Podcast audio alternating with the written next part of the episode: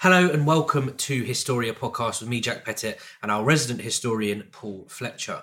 This is our Cold War origin series, and we are now on episode six. And the question we're going to be looking at is why were the Marshall Plan and subsequent Comecon so important for developing the Cold War? Fletch? Jack. So, let's start with trying to explain the connection between the Marshall Plan and Comecon. Okay, George Marshall. Very interesting character. Most people don't know much about him. Um, he was a general in World War II, uh, very good one. He was uh, Eisenhower's right hand man. Eisenhower had been commander in chief of Allied armies in Western Europe, and Marshall was his uh, chief of staff. Lots and lots of planning for D Day, for example. Um, after the war, clearly an able planner um, and, and, very able in sort of uh, carrying out projects and implementing them. After the war, he ends up he ended up being Secretary of State, in other words, Foreign Secretary uh, for Truman by 1947, and um, by 1947, it's fair to say that the Americans were extremely worried about the situation in Europe. Um, there were a number of big problems they could see. Uh, the need for reconstruction. Clearly, Europe had been damaged hugely by World War II, particularly Germany after the bombing of it um, during the war. Um, you've got also uh, rationing. Uh, for example, bread was being rationed in Britain. Uh, you've got coal shortages. Uh, and all of these things are going on. And the Americans were really concerned that uh, people in Western Europe, because of the poverty, because of the economic problems, the social deprivation, would end up turning to communism of their own free will. And it is true to say that both within France and within Italy, there were mass popular communist parties. And so, what the Americans felt was that if you were going to stop any of their Western allies becoming communist voluntarily, you had to improve the economic situation within Western Europe. So that was the idea. Um, in 47, uh, Marshall was uh, sent a plan for the future of Germany, the sort of economic regeneration of uh, Germany, and that plan was then the basis of the Marshall Plan, which would be applied to all of Europe. Obviously, the Marshall Plan was justified by containment, and the idea was that the Americans would put out or give out a huge amount of, well, I suppose, what we would call today aid. Um, and hopefully, that aid would therefore spark an economic recovery, improve standards of living, and that would therefore, as we said in the previous uh, podcast, that would therefore contain communism. So aid, we're talking about not not always just physical cash. We're talking about uh, you know machines for factories, food, yeah, hospital. Yeah, beds. yeah, absolutely. I mean, food was a real uh, necessity. Now, of course, uh, Churchill described this plan as one of the greatest acts of human kindness ever, but there was a self-interest in that within there as well because the Americans realized that if they could therefore reconstruct or re-energize the economies of Western Europe, what they were also therefore doing was creating new markets that the American economy could then sell goods to. So that would be in their own self interest as well. The figure that was put forward by, um, by Marshall within his plan was the quite extraordinary for the day figure of $17 billion. 17. $17 billion. And when Truman put that to Congress, there was a lot of opposition to this. A lot of opposition to this. A lot of people in uh, Congress, that's America's parliament, a lot of people there felt A, it was way too much, you know, by the standard of the day, because America couldn't afford it. And B, there was also growing concerns about the way in which America was becoming involved in the affairs of the wider world. As we saw in the previous uh, podcast, um, you know, one of the big consequences of the Truman Doctrine was that America was going to abandon its traditional um, isolationism, the sense of it was on its own. Physically, it had always been very much on its own, and that had reflected in America's views towards the war, towards the world. In World War One, they had got involved from 1917, 1918, but after the First World War, America went back to, you know, behind its own walls and concentrated on America. Always, it was always bothered about what was going on in Latin America because that was its back, backyard and had been made it quite clear since 1820 that it would put up with nobody, you know, interfering in what was going on in Latin America. That, of course, will come back again with the Cuban Missile Crisis. But what this was suggesting, together with the Truman Doctrine and the, and the money from that, this was suggesting that America was actually going to get massively involved in the affairs of Western Europe and was going to stay involved in the affairs of Western Europe because this $17 million, sorry, $17 billion was going to be committed over four years. So, for those two reasons, a lot of people in Congress were actually going, no, we're not going to do this.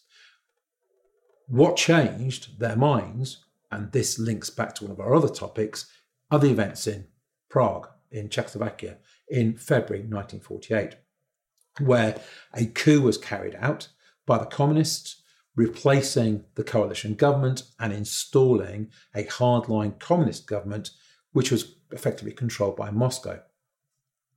With that, and the murder of Masaryk, who was the independent, non communist politician in the following month, with that, Congress suddenly thought, yeah, you know what? The Soviet Union and communism really is a threat. So, in other words, they bought once more into the idea of containment as being a policy you have to follow. And then this, the whole thing was up and running.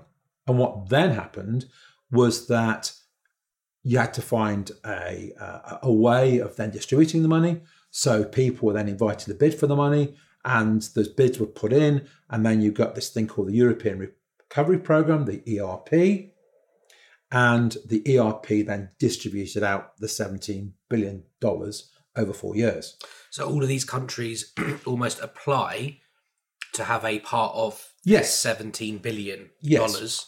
And doesn't Great Britain sort of lead the way here? Sort of gets well, the that, that's very interesting. and- That's very people my people in my parents' generation who obviously grew up in the Second World War. They always complained that you know Germany economically post-war has done so much better than than than we've done, and they always complain because they said, "Oh, you know, the Germans got so much money out of the Americans."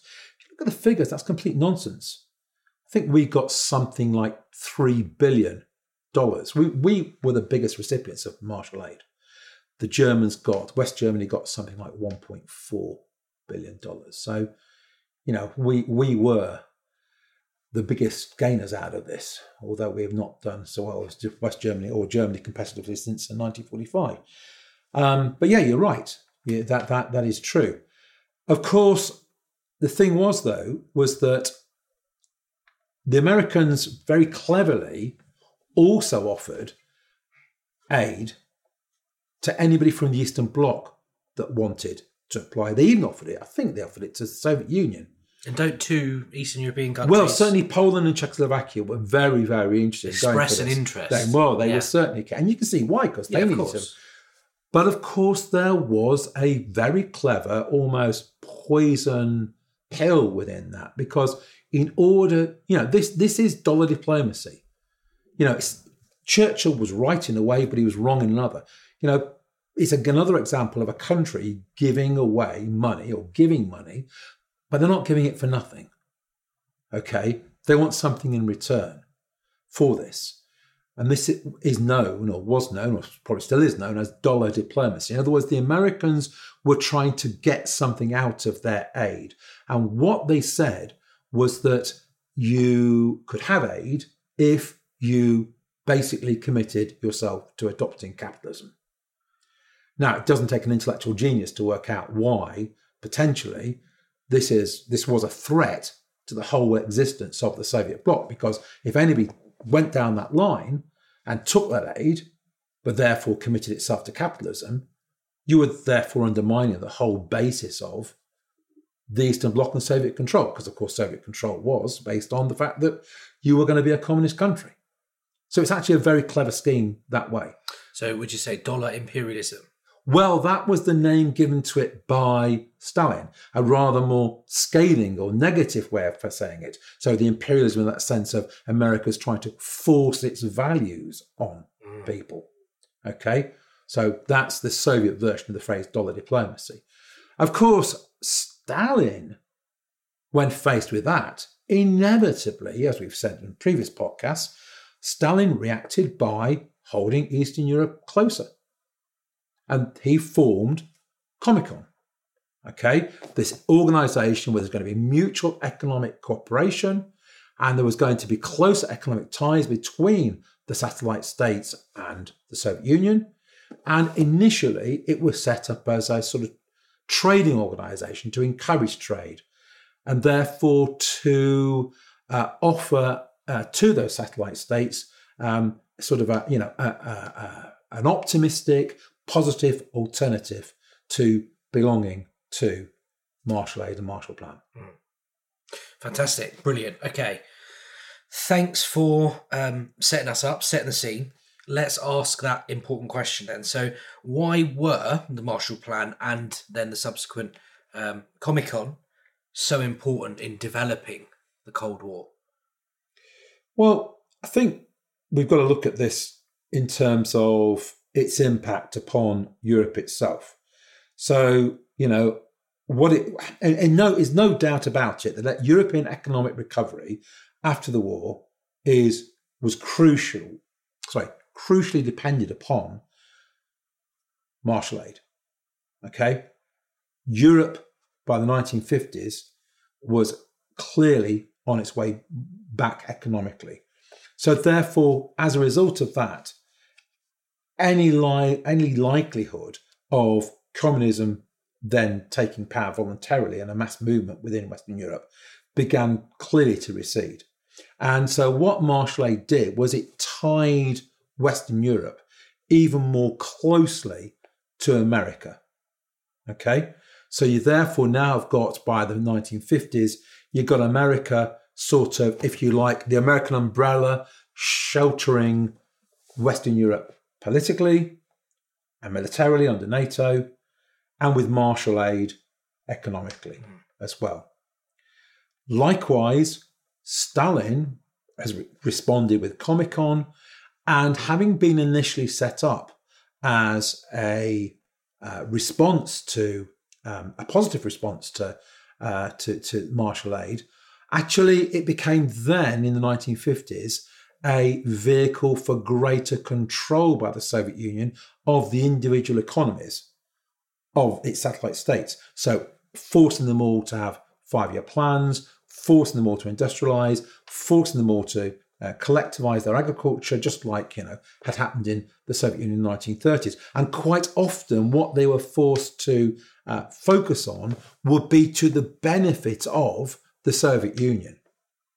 So, therefore, likewise, we have a closer economic con- uh, link to the Soviet Union uh, between those uh, that, that group of people, that group of states, rather, and therefore the impact of these was to yet further divide East and Western Europe and make the Cold War more pronounced. Yeah, sure. So we've got, I suppose, with um, Truman Doctrine and Form, very political, whereas Marshall Plan and Comecon is very economic. Yes, And we see, therefore, um, Europe and the world, I suppose, divided politically and economically. yeah, and that process was completed in 1955 with the formation of the Warsaw Pact, and then you've got a, a military, two rival military organisations as well.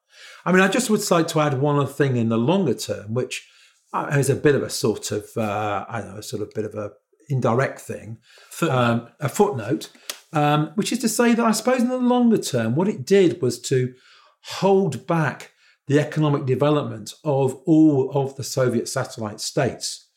And what you therefore found was that because all those countries, their, their economic uh, progress was uh, limited, It meant, therefore, that all the people within those states became increasingly aware of the fact that compared to people in the West, their standard of living was so much worse. And therefore, it made their opposition to Soviet control, okay, and domination, not just a sort of political one of, you know, opposition to uh, communism or, or, you know, or a nationalist one, or opposition to Russian control, but it also made it so that Soviet control of the Eastern Bloc was also economically unwelcome as well. Mm. And this, therefore, is a cause in the long term of continued opposition within the Eastern Bloc, which we've mentioned before, to Soviet control. And that opposition will continue to surface and then be repressed by the Red Army and therefore have a long term impact on continuing the Cold War. Mm. I suppose that's a long term cause of the crisis in Berlin in the early 60s, we, where we see, you know, over over a decade, we see 4 million people fleeing from the Eastern Bloc. But that's that's for another podcast. Thank you so much. Um, you know, brilliant overview, really analytical um, and evaluative on on looking at the reasons of importance. So, thanks for listening. Uh, next episode, episode seven, all about a flashpoint in the Cold War, which is of course the Berlin crisis of the late 1940s, looking at the blockade and then the subsequent airlift.